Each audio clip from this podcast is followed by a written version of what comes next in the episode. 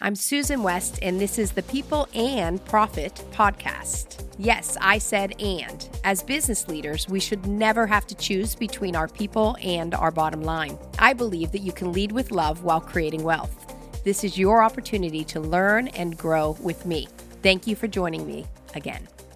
Hi, I'm back again, Susan West with Fidelity National Title, but also with the RE/frame. And I thought I would use this as an opportunity to talk a little bit about what did we mean when we said the RE/frame? Why did we come up with that name? And what are we trying to accomplish? Well, today is a perfect example of what we're trying to accomplish, which is we're supposed to take a scenario, which is title insurance, take a scenario, which is real estate, take a scenario, which is our industry, and help for our viewers to reframe the way you think about it. And why that's necessary is we're really trying to level up, raise the bar, and demonstrate that we are, at some level, the experts on these conversations. So today, what a better opportunity then to demonstrate that is to bring an expert in, three experts, I'd like to say. Again, I'm Susan West. I'm an expert because of the thirty years experience that I have here in title, the nine or ten years in lending, and just the opportunities I've had through my life to be involved with real estate. Ashley Scipioni is with me, and Ashley has demonstrated through her career that she's an expert in process, procedure, in systems, in efficiencies, and in her knowledge with title insurance itself here in Florida. Our third expert at the table today is Paula Hester. Paula's an attorney, a Texas barred attorney, and she also runs an operation. Everything's bigger in Texas, bigger than Ashley and my operation here in Florida, in Dallas. And if anybody cares, she's also a Cowboys fan. So Paula brings a different angle to the view, right? A different conversation to the table. But what you're going to find out today is her conversation is very similar to ours. Again, Fidelity National Title, Fortune two hundred company, and three ladies that have been in this business long enough to have seen two thousand nine, two thousand ten, and eleven, where things went down and then what? Came back up again. So Paula, you're first up. What do you see as similar to nine, ten, and eleven, and what are you doing about it? I think what's similar to two thousand nine and eleven is how quickly the, the orders and transactions have slowed. Mm-hmm. Not a lot of runway before they actually started slowing, although there were certainly were some signs early on. But I think most of us have been a little caught off guard by how fast uh, and how slow it got in just a matter of a few weeks. So how quickly it slowed down. How quickly it slowed down, yes. Right. Now, maybe we just wanted to believe it wasn't going to. I mean, at, when COVID first hit, we all believed that was going to be a, a slow real estate market, and it shot the other way completely. Mm-hmm. So I think we had some warning, but I think the optimism that we had from, from COVID carried us through our, in our thinking that it was going to come back quickly. Right. And it's interesting because I guess our first lesson today, the experts here, the first lesson is that as long as we've been doing this, as many experts as we have in our company, you can put your head up and be aware, but you never know. Again, you never know. We prepared with COVID for it to turn down quickly, but it turned up quickly. Yes. We were aware as we, um, the last couple of months, that potentially things would start to tick down, and they ticked down very, they did very quickly. And we knew the refinances and loans were going to slow down quite a bit with rates rising, but not really the purchase business, and certainly not the commercial business, which has started to slow in the last month or two. Absolutely. Yes. For a couple of months, we were able to say, well, residential is slowing That's down, right. but commercial is commercial strong. Commercial is great. And uh, commercial, I would say, is still strong. It's still good, but mm-hmm. there are a lot of investors and commercial folks that are waiting to see what happens before they spend money. They've done a lot of great deals, and, and a lot of them have taken the rest of the year off. Right, right, which we um, we don't like that. We a lot don't of, like that. A lot of real estate professionals take December off. They do. Um, but typically not October, November, and no. December, right? No. Typically not the whole fourth quarter. Ashley, what opportunities have you found in your role during the change in the market, the downturn, the slowdown? Well, I feel like we've been focusing a lot on efficiencies and synergies. And so as things turn down, we're able to kind of group some of those roles and responsibilities and really create some amazing efficiencies for us that enable us to get skinnier with the turn in the market, but also be just as amazing as we always were. Absolutely. And I understand we, well, I understand because I was there, we had a recent audit. Um, if you had to speak to working for a Fortune two hundred company and the audit process, the need for it, the negative, the positive, what do you have to say? Well, I would think, you know, unlike a lot of our competition, we do get audited. We're the best. We're number one in the industry. And so we have a higher standard. Uh, we met with one of our own managers recently who operates fast and loose, you know, until he came to Fidelity. Right. And he couldn't believe the amount of rules and structures that we have. But, but at the end of the day, those audit requirements, they are what holds us accountable and enable us to consistently be here for our customers throughout the years. Exactly. It's funny or interesting, I would say, Paula, that when we first sat down today, and by the way, thank you for flying in from Dallas. Thank you for having me. And she is not only here for this podcast today, but Paula is also here to meet with Ashley and my management team tomorrow. And the purpose is so they can hear another voice besides ours talking about running a business. Because while we are owned by a Fortune two hundred company, we allow each one of our managers to run their businesses as if they're their businesses, and Paula's going to speak to them from that perspective. But Paula, when you first sat down today, you said some very interesting things about the benefit of our company and what you, from where you sit, you've seen happen over the last couple of years with new title companies opening up. What what can you say about that? So anytime I speak with Uh, industry professionals, whether they're realtors or lenders, and talk to them about why they choose a title company partner, why they send a specific order to any one uh, specific title company. I acknowledge that there are a lot of reasons to choose a title company. There, there are probably a hundred reasons, and they're all great reasons. I mean, everyone has a really good reason, relationships or habit or something about the company that they love. But I'm not sure that we always spend a ton of time thinking about sending orders to the title company that will be here tomorrow. Being you, you and I both manage the Fidelity brand for F and F, and Fidelity being the largest underwriter uh, in the United States, we we underwrite uh, for a lot of different agencies, and we write for some amazing agencies, legacy agents that have been here forever, family-owned title companies. And so I want to distinguish from those scenarios from someone who just decided the title business was easy and a great way to make money, and they threw up a title shop during a boom time, and then they're gone when the boom time is over. Right. And so we have customers looking for their documents, looking for their copies of their policies or surveys or, or loan documents, and can't get them because that title company was here for a year or two years or three years, and now they're just gone.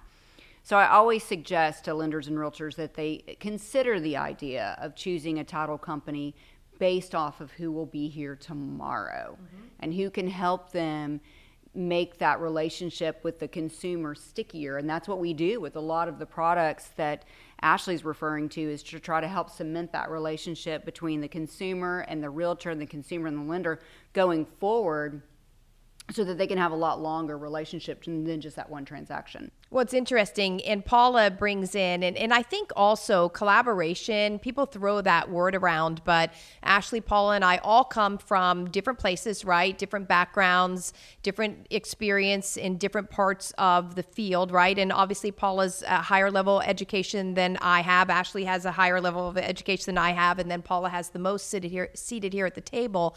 But what's interesting is we collaborate. Paula Paula sits down and says, you want to pick a title company that's going to be here in the future. I add to that and say, you want to pick a title company that's been here in the past. You want the knowledge, you want the experience, because we can deliver something that somebody that's new in it can't deliver. Then Ashley comes to the sa- table and says, and you want a title company that's in it today. Ashley's very current, you're present. You like it some days, you don't like it other days, but we regularly have you carry a book of business at your desk.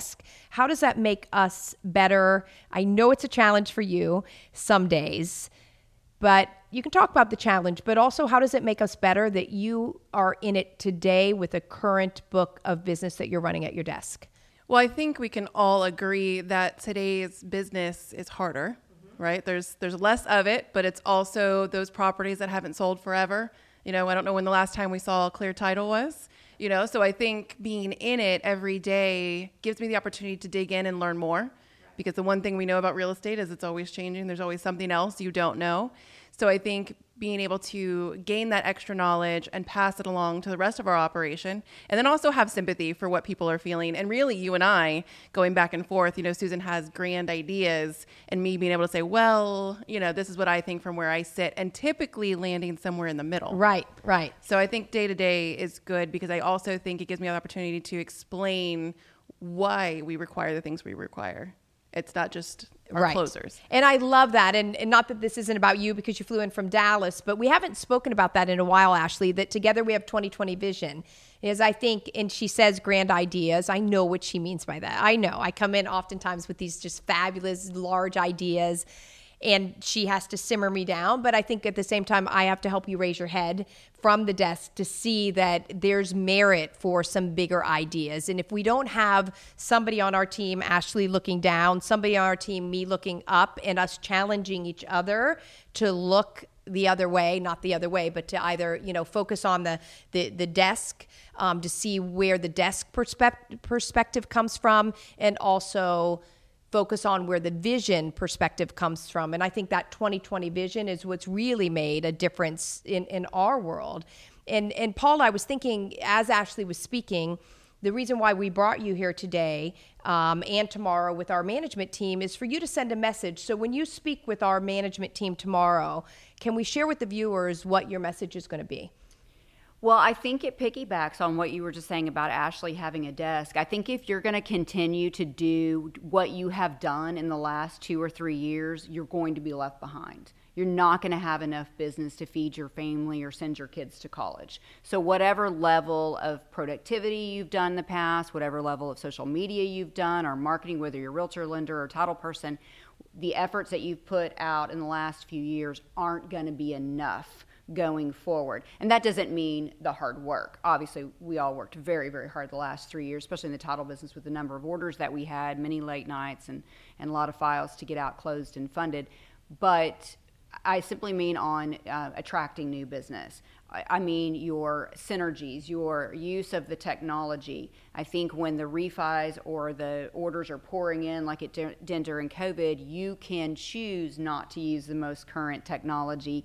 You're still going to get plenty of orders. You're still, I mean, they, they, they're just, they were reining in for a while. You didn't really have to do much else to get the orders to come in other than work them well. Right. I don't think you'll be able to do that going forward. I think you're going to have to work twice as hard, and that, that can mean a lot of different things. And I think for our title closers, it's going to be the technology. It's going to be embracing that t- net technology. You're going to have to work faster with fewer people, and you're going to have to distinguish yourself from the other closers that are in the market. How do you think we distinguish distinguish ourselves from the other closers? I think a closing experience is always number one. I think uh, understanding who your market is and where your orders are coming from and where your orders are going to continue to come from. You know, uh, you and I've talked about this several times, that I think a lot of the orders are going to become are going to begin coming in from the Gen Zs, and obviously we do get some from the millennials already. But those Gen Zs, we've got quite a while with that uh, that group, and it's going to be, if not already, the largest real estate group. Um, it's going to outpa- outpace the boomers. And so, what can we do to attract our Gen Zs and millennials that we don't do currently? And I would I would say it's number one. It's going to be technology. It's going to be small bursts of information. It's going to be video, uh, just like we're here today doing a video, which is my least favorite thing to do in right. the world. But I don't think you're going to be able to not do that going forward. I think that the the old school days of paper files and a paper interaction is probably not going to do it uh, if you want to be a, a power closer going forward. Well, and I think actually when you talk about the three of us collaborating, I feel like we've had a, a ton of conference calls, you know, about new products. So being very current in our market and talking through the legal aspects, you know, operations, and then the client base, you know, how do we make these deals work when they're being pretty creative in what they're trying to accomplish, which could create risk, you know, for the company. So I think the three of us are able to strategically, you know, talk it out, come up with a solution, and really just keep being in front of our clients, welcoming the next opportunity to prove. Well, and I think also, Ashley, that no piece can be left out of the equation, right? As much as we need technology and we need to get rid of the paper and we talk about old school, what we can't throw out with the old school paper is the old school knowledge. Absolutely. And I think that as the computer systems get more efficient, we had a deal the other day where the computer doesn't calculate. If it starts out as a cash deal and then it changed to a mortgage deal, the, the computer doesn't calculate intangible tax and doc stamps on the mortgage unless you do physical input. Well, we have someone new, new to the business, and she is sharp and smart as they come, but she's just rapidly running through it. And because the computer didn't make the change for her, she missed it. That's a four thousand dollars conversation with a client, right? So sometimes sharp, smart technology efficiency, if we throw out the paper, we have to make sure we don't throw out the knowledge with the paper and we have people still teaching. I do think that's the gift that this market has also brought us, is the opportunity, Ashley, to educate, you know, to continue to teach. You You mentioned when we started this morning or this afternoon, um, find a deal with not out a title problem right now. Well, all the new people in our industry that opened up, because I always like to say title got real sexy, right, in twenty and twenty-one, where are they getting their curative knowledge from? How do they know what they don't know? My guess is they don't know. Right. And they're just overlooking it. And that whole fast and loose mentality is fine now. But in three to five years, when your claims are, you know, at the highest, you know, what are you going to do with that buyer that calls you and says, well, title company's not there and right. you recommended them? You know, what kind of liability does that create? Exactly. Well, when the market is a little softer, you can't afford mistakes. Right. Right. So when the market's great and your real estate and lender partners have tons of business and you make a mistake on a file, you can ask for forgiveness and usually get it and move on and continue to service that client. If I'm a real estate agent or a lender and I only have a few deals to give and a closer makes a mistake, chances are that closer's not getting a second chance. So we have to redefine mistakes and what mistakes look like. And with our younger buyers, I think you're right, we cannot replace the experience with technology or the, the experience of the closing, the overall atmosphere of the closing, in that making sure our customers understand, are, are given time to understand the one hundred thirty-five or so pages in a typical lender's package. Right. Right? Like they, they need to walk away from the table understanding how we pro- prorate taxes. What does that mean to them when they get the tax bill at the end of the year? How do you file a homestead exemption? The days of just flying through the package because we've got seven closings right behind this one, it's probably going to be over. Right, exactly. And at some level, maybe running so fast because we had to run so fast did a bit of a disservice, not only to um, the consumer, but potentially our industry. And because we've lived this before, what we know is you have fast and furious, loose and, what did he call it? Uh, fast, fast and loose, loose yeah. fast and loose. And people in the business that are new, and we're not going to really start feeling the impact of all that business and the claims that come along with it for a couple of years. That's right. And that's going to be when the business isn't as plentiful, right? So also having the knowledge, our company, and I know that you both know this, but for our viewers' sake, as we've already mentioned, number one in the nation, but we also over-reserve for claims. We have a, a level of claims requirement. We have actuaries come in and tell us how much money we need to set aside for our claims, and our company sets aside more than we're required to. So we are prepared for what potentially will be an increased number of claims. And also ten percent nationally is the average of what's insured in our industry that comes back, and that's across the board to all title, all underwriters, comes back as a claim. So being prepared for that is really set us apart from the competition as well. And I think that um, it's something that we're very proud of. So um, having the experience and the years in gives us the understanding of what goes up must also come down, and we have to be prepared for the down. But I also think we have to learn how to thrive during the downtime, which is what Paula spoke to, which is doing all the same things we've done but more of. And then what Ashley spoke to, which is digging in and training, holding people accountable, understanding that while it's not pleasant to have auditors in your office after the most the two most busiest years of your careers, it's necessary.